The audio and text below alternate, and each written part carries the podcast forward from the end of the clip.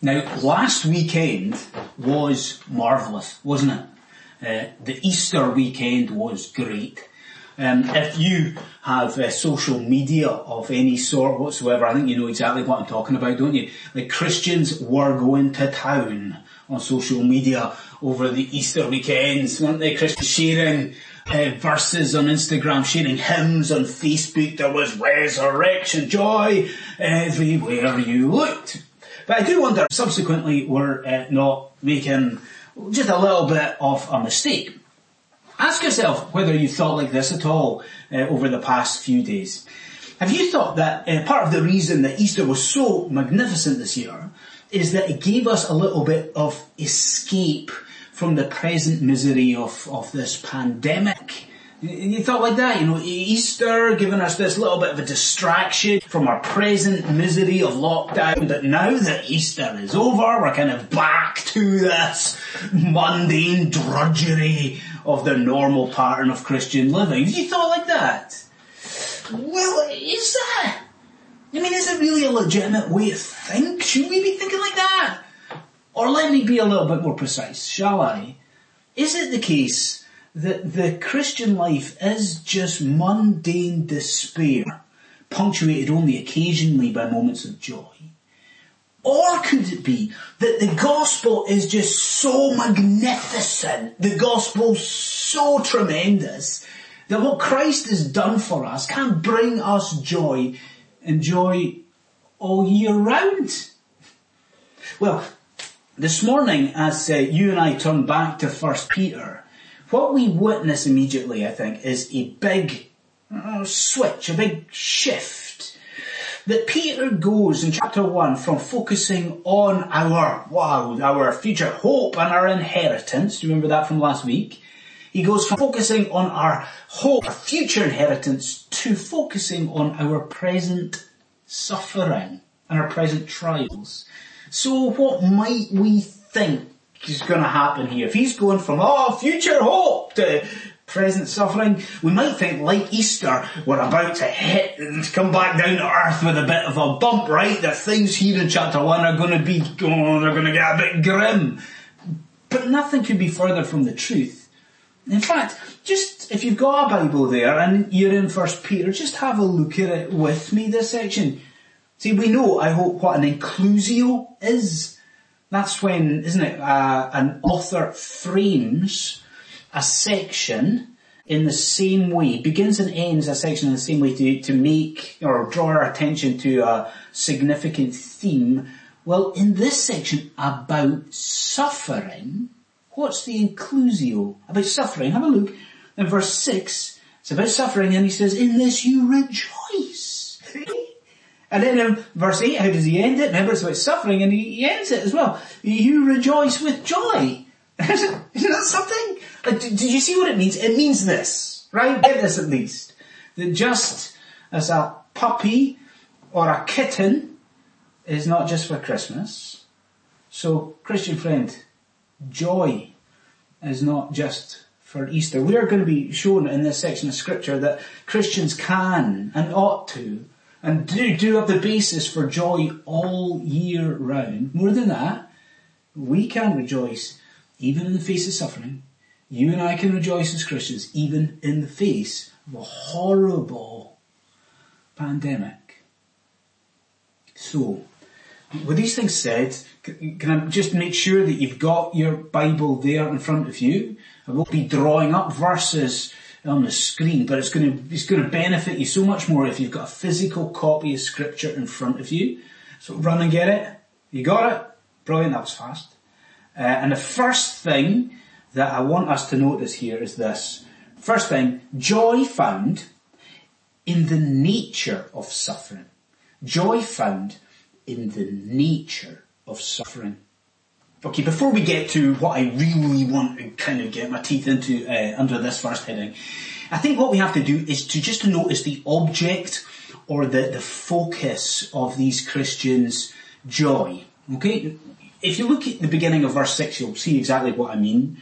So Peter says, now remember they're suffering, they're going through trial, and Peter says, in this you rejoice. In this you rejoice. So you kind of see what question we ask. We're saying, well, Peter, what's the this? Like, in what are these Christians rejoicing? Is it the revelation of their salvation that you've just mentioned?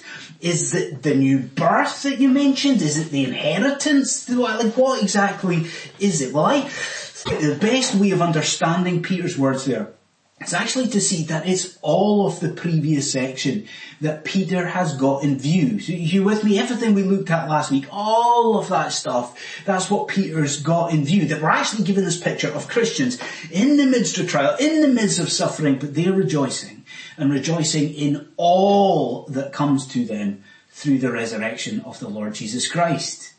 You follow? So they're rejoicing in this, all that Christ gives you, in this you rejoice despite suffering.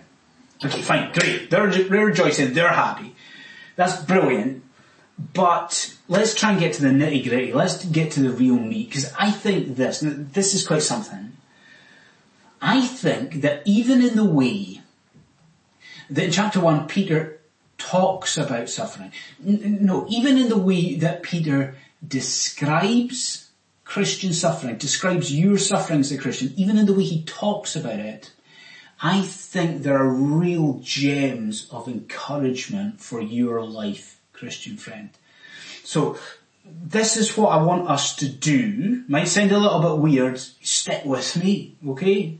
So what I want you and I to do is to read really slowly and carefully verse 6.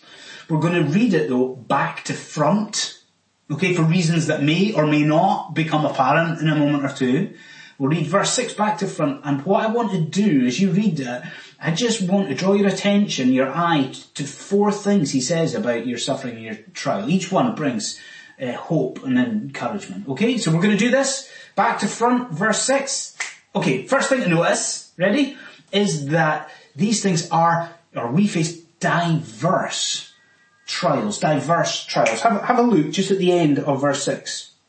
Like what does he say? He says these trials he's suffering, they're various ideas or all kinds of trials. Uh, now you can say to me right now, you can say, well Andy, that does not sound very uplifting man. That doesn't sound encouraging. The fact that the Christian isn't just set to, to have one type of suffering in life, but there's going to be manifold, different types of suffering. But I, I'm saying to you it's the opposite. Like genuinely, I, am saying that this is encouraging. See, think about what we know. We know now that Peter is not being narrow. Like he's not tying his thinking down to one specific type of trial or suffering. What does that mean? Listen to how exciting it is. It means that the joy that comes from the resurrection of Jesus Christ, it is a joy that transcends all forms of suffering and all forms of joy. Did you hear it? The joy that comes from the resurrection, it transcends uh, the suffering of illness. It transcends the trial of temptation. It's a joy that can transcend the joy, uh, the suffering rather of, of demonic attack. It's a joy that transcends even a pandemic. You see? Then, second, work back the way. Verse 6. Work back. Notice it's also, these things are also serious, serious trials. See, what do you see if you've got it in front of you? I suppose it depends on your translation. So you've either got that these trials mean that we are being grieved, or I think it's the NIV that says these trials that we go through mean that we are suffering grief. Okay, now, again you can say to me, right, man, there's no way that that's anything but bad news, right? So the reality that the Christian doesn't just experience one form of trial, but the promise from scripture that the Christian is going to face serious suffering, serious difficulty, there's no way that that's anything but bad news. You see, look, again, I'm, I'm going to point you to the upside. Because don't you, don't you see what's happening there? What do we learn there? We learn that God takes your suffering very, very seriously indeed. He describes it as grief, as true grief. He takes your suffering really seriously indeed, Christian friend. And in a world like this, isn't that marvellous news? Doesn't that bring you hope and encouragement? You know what it's like when we're suffering trials. Like our world, our society tries to minimize it, tries to ignore it. Isn't it so difficult to find anybody to have any sympathy when we're suffering? Anybody to talk to? Anybody to understand? Anyone even to listen? And what do we have here? What's God doing? He's saying, come to me. You know, we are showing some to turn. God knows, God understands, and God sympathizes with us. Then the third, are you still working back in verse 6, are you? The third thing we learn is that these things are necessary. Twice, can that be right? Have a look at scripture with me. Have we got this right? Like Peter says, if necessary, we suffer. Now, that's so weird. I've got to pause, don't I? I've got to slow down a little bit, take a breath, don't I? And I think I've got to ask you, what do you think is meant by if necessary?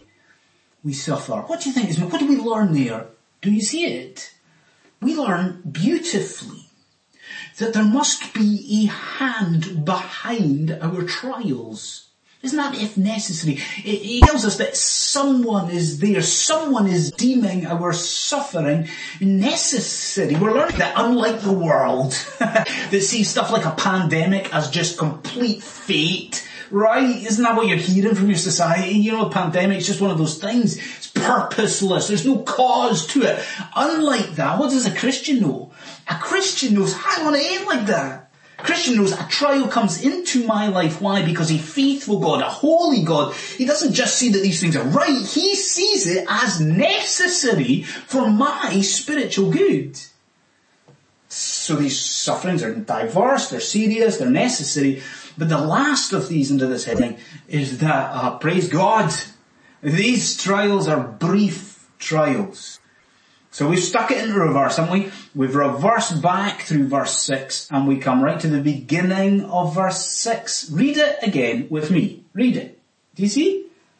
In this you rejoice. How welcome are these words, right? In, in this you rejoice, though now for a little while you suffer for a little while you suffer. Now it's probably unnecessary for me to point out to you, friend, that the brevity that Peter is talking about there is not the brevity of suffering in this life, is it? It's not, is it? We know people who suffer with disease, cancer for, for decades. We know people who suffer uh, with illness and trial all their life long. It's not brevity of suffering in this life. No, no, what's Peter doing? In fact, what is Peter encouraging you to do? Do you see? He's encouraging you to adopt an eternal perspective on your trial, to, to view your trials, your suffering against the, the span of eternity. In fact, his thinking and his wording here is very similar to wording at the end of this letter. Let me read it to you and you pay attention to the perspective here. Ready for it?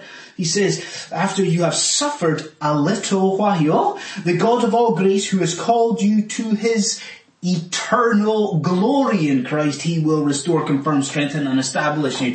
And when you recognize that, and you see it again, you're face to face with the fact that our suffering is just fleeting compared to the enormity of the glory that is coming to us. You're with me in what I said earlier on, even in the way Peter describes our suffering. There's hope, isn't there? Isn't there? There's joy. There is encouragement. Friends, yes, our suffering is real. It is. Like it is significant at times in this life. But we have a God who hears us. We have a God who helps us.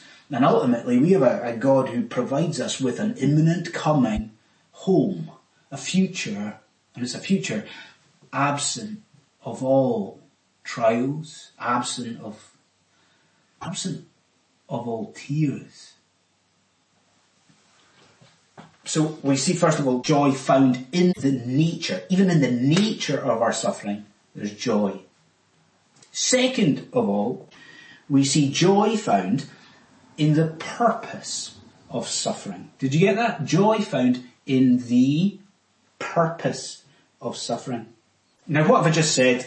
I've just said, haven't I, that in contrast with our society that sees suffering as just meaningless, a Christian knows that there is purpose and cause behind our trials. Isn't that right? And if you're a Christian listening to this, verses like Romans 8, 28 really spring to mind immediately. Don't they? You know, uh, all things work together for the good of those who love God and called according to his purpose and so forth, right? We know there's cause, right? You know that, do you? There's cause and purpose behind trial and suffering in the Christian life. Fine, great. I wonder. Hmm. I wonder if you'd agree with this. That it is one thing for us to know that there is purpose behind suffering.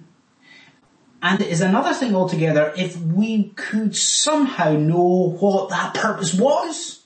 Wouldn't that be epic? Wouldn't it be great? Like it's one thing to know, okay, God's got a plan for our suffering. Okay, that's great, and that is great. But wouldn't it be amazing if we just were able to find out what that plan of God through our suffering actually was? Wouldn't that be amazing? Wouldn't it? Be great. In light of that, honestly, some humor before you, I think that verse 7 of 1 Peter chapter 1 is a total game changer. Like this is, where we get to next, is a life changing, game changing verse, okay? See, do this with me. Just look at the first two words of verse 7. Do you see them?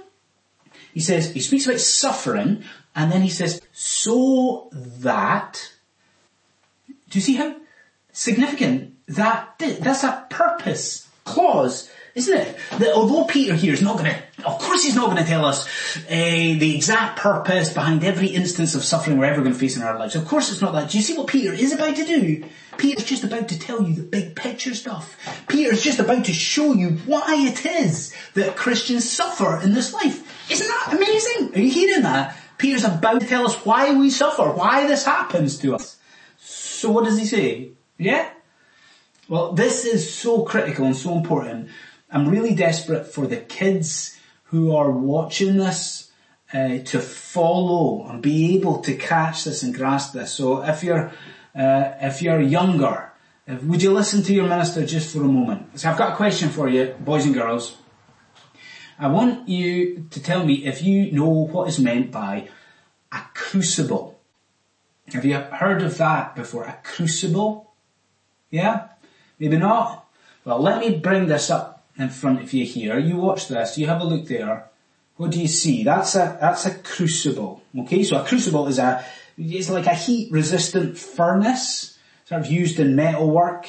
So you can maybe get the idea. Do you boys and girls an ironmonger will put a, uh, we'll put metal onto a sort of long rod and he'll put it into this furnace, this crucible, and he'll melt the metal down. Now, some of you are watching thinking, what's he talking uh, about? But if you look your text, you'll see it. Look at verse 7.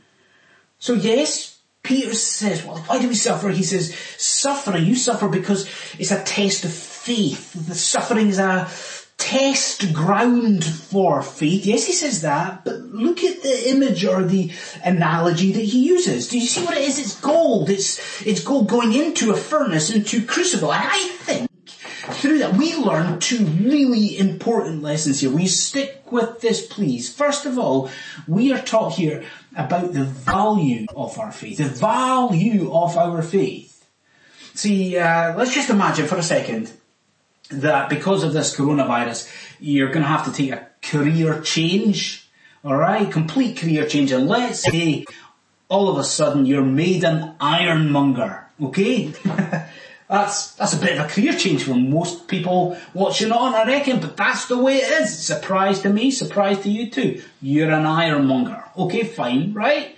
Well, answer me, what's one reason uh, in your new job as an ironmonger, what's one reason that you would put gold into the crucible? Why would you put gold into that furnace? You see, do you? Why would you do that? You would do it, would you not, to remove some of the impurities Right? As an apprentice ironmonger, you, you get the gold, you put it onto this long rod, you stick it into the furnace and it melts, is molten, and then you remove these impurities, don't you? You take away the impurities, you take it out, it cools, and what are you left with? Compared to what went in, you're left with something more valuable, something that's worth, something more precious. Don't you see? That's what God is doing with you in your life. Why do we go through suffering? Why do I go through trial? Don't you see it through this crucible of trial? God is helping us to see just how precious Christ is, just how valuable our trust and reliance on the Lord Jesus Christ really is. So that's one lesson, value of our faith. The second lesson though, uh, is, well, yeah, you answer me this, you're the ironmonger. What would be the other reason that you would put a gold-like metal? Why, why else would you put a gold-like metal in a furnace, in a crucible? Come on. You, you know that expression we have in English, don't you? All that glitters isn't gold. Yeah, that's right. Sometimes uh, a, a, piece of jewelry or whatever it might be, it looks valuable, looks precious, and it turns out it's it's anything but. So why put this gold-like metal into the furnace? You see what happens, it's melted down, it's inspected, it's revealed whether it is authentic or genuine or not. And again, Christian friend, don't, don't you see the lesson for us? Why are we put through this crucible of suffering and trial? Why? To reveal the authenticity, the genuineness of our trust in Jesus Christ. And when you see that, it's true, isn't it? There's hope. There's delight even here. We can rejoice, Christian friend, even in the cold face of suffering. Why? Because through our suffering, God is at work in our life. Through your trials, God is refining you.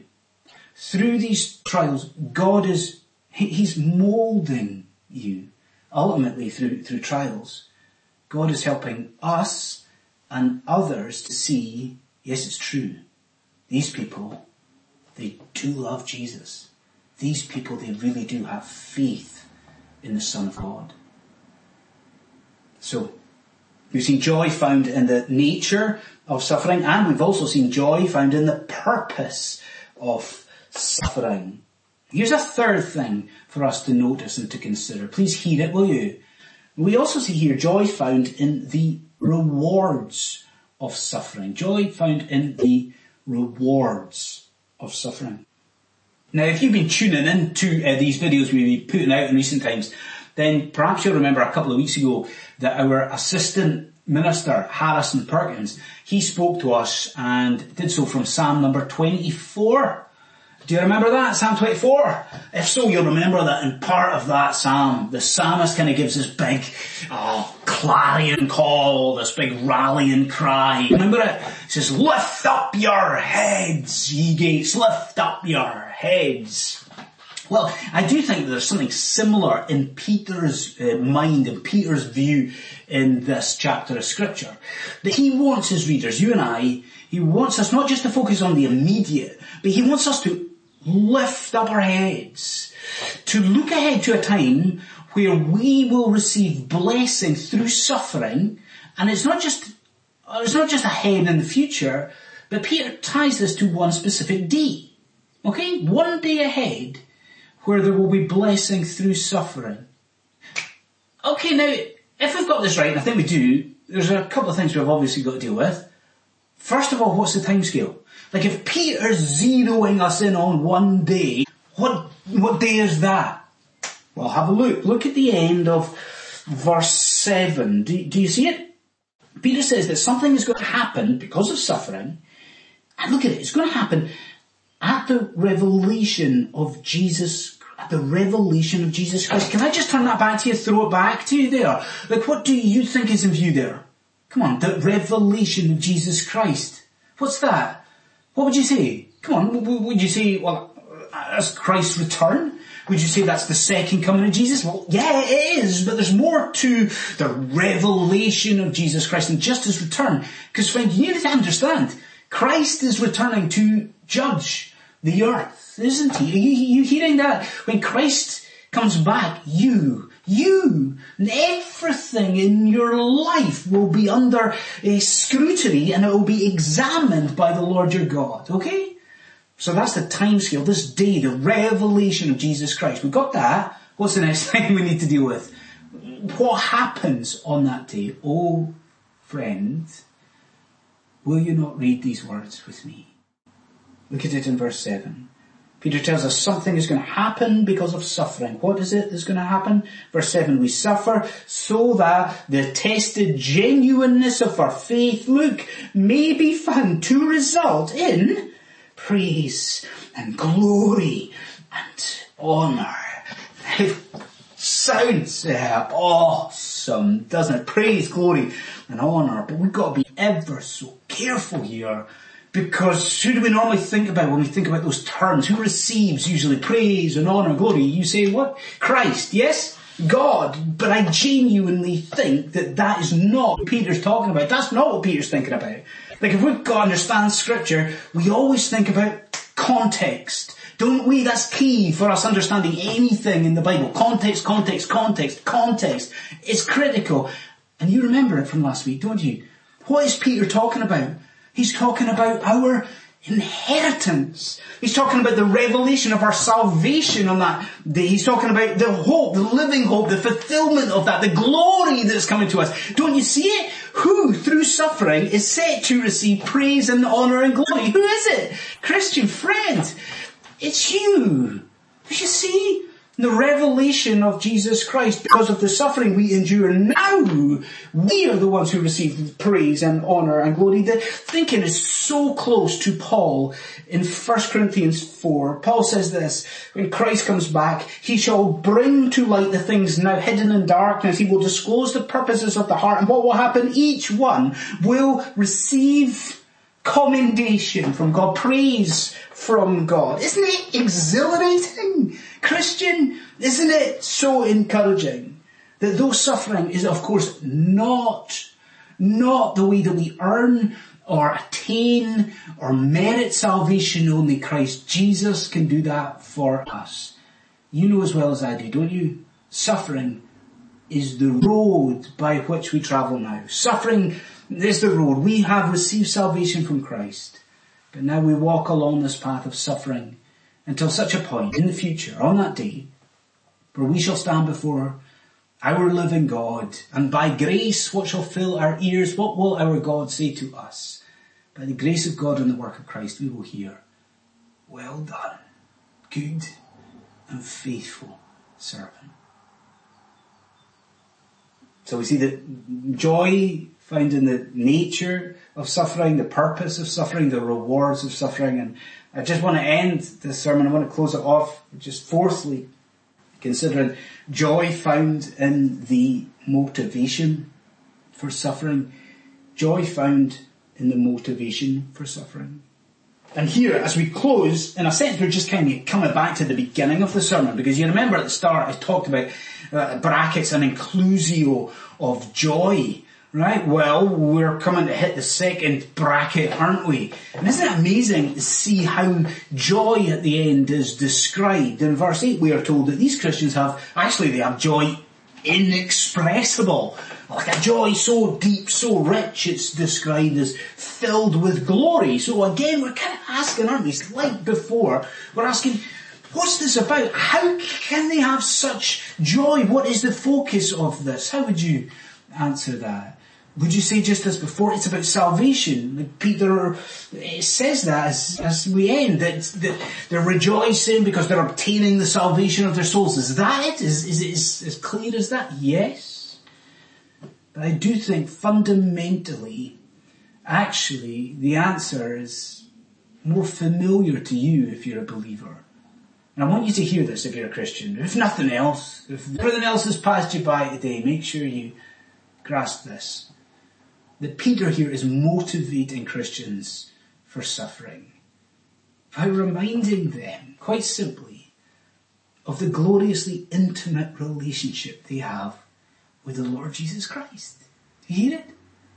He's, he's pushing Christians forward through suffering, reminding them of the, the beautifully personal connection they have with the Christ himself. Look at the words Look at it. Do, do you see it? Though you have not seen Jesus, you, you love him.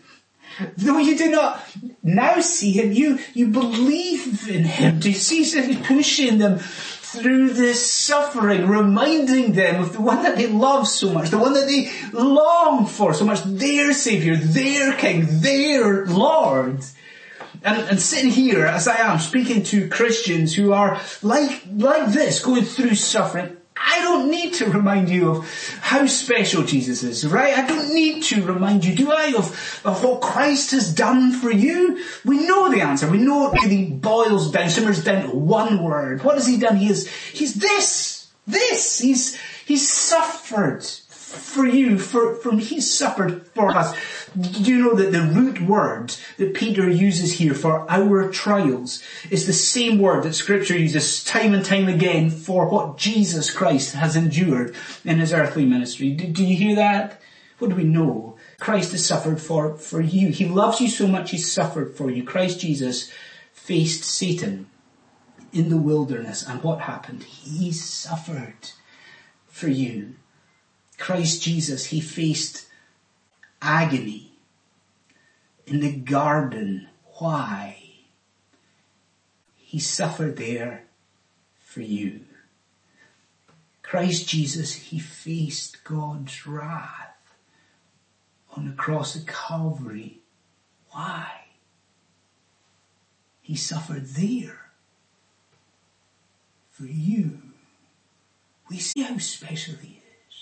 We see how wonderful he is. He is our suffering Saviour from sin.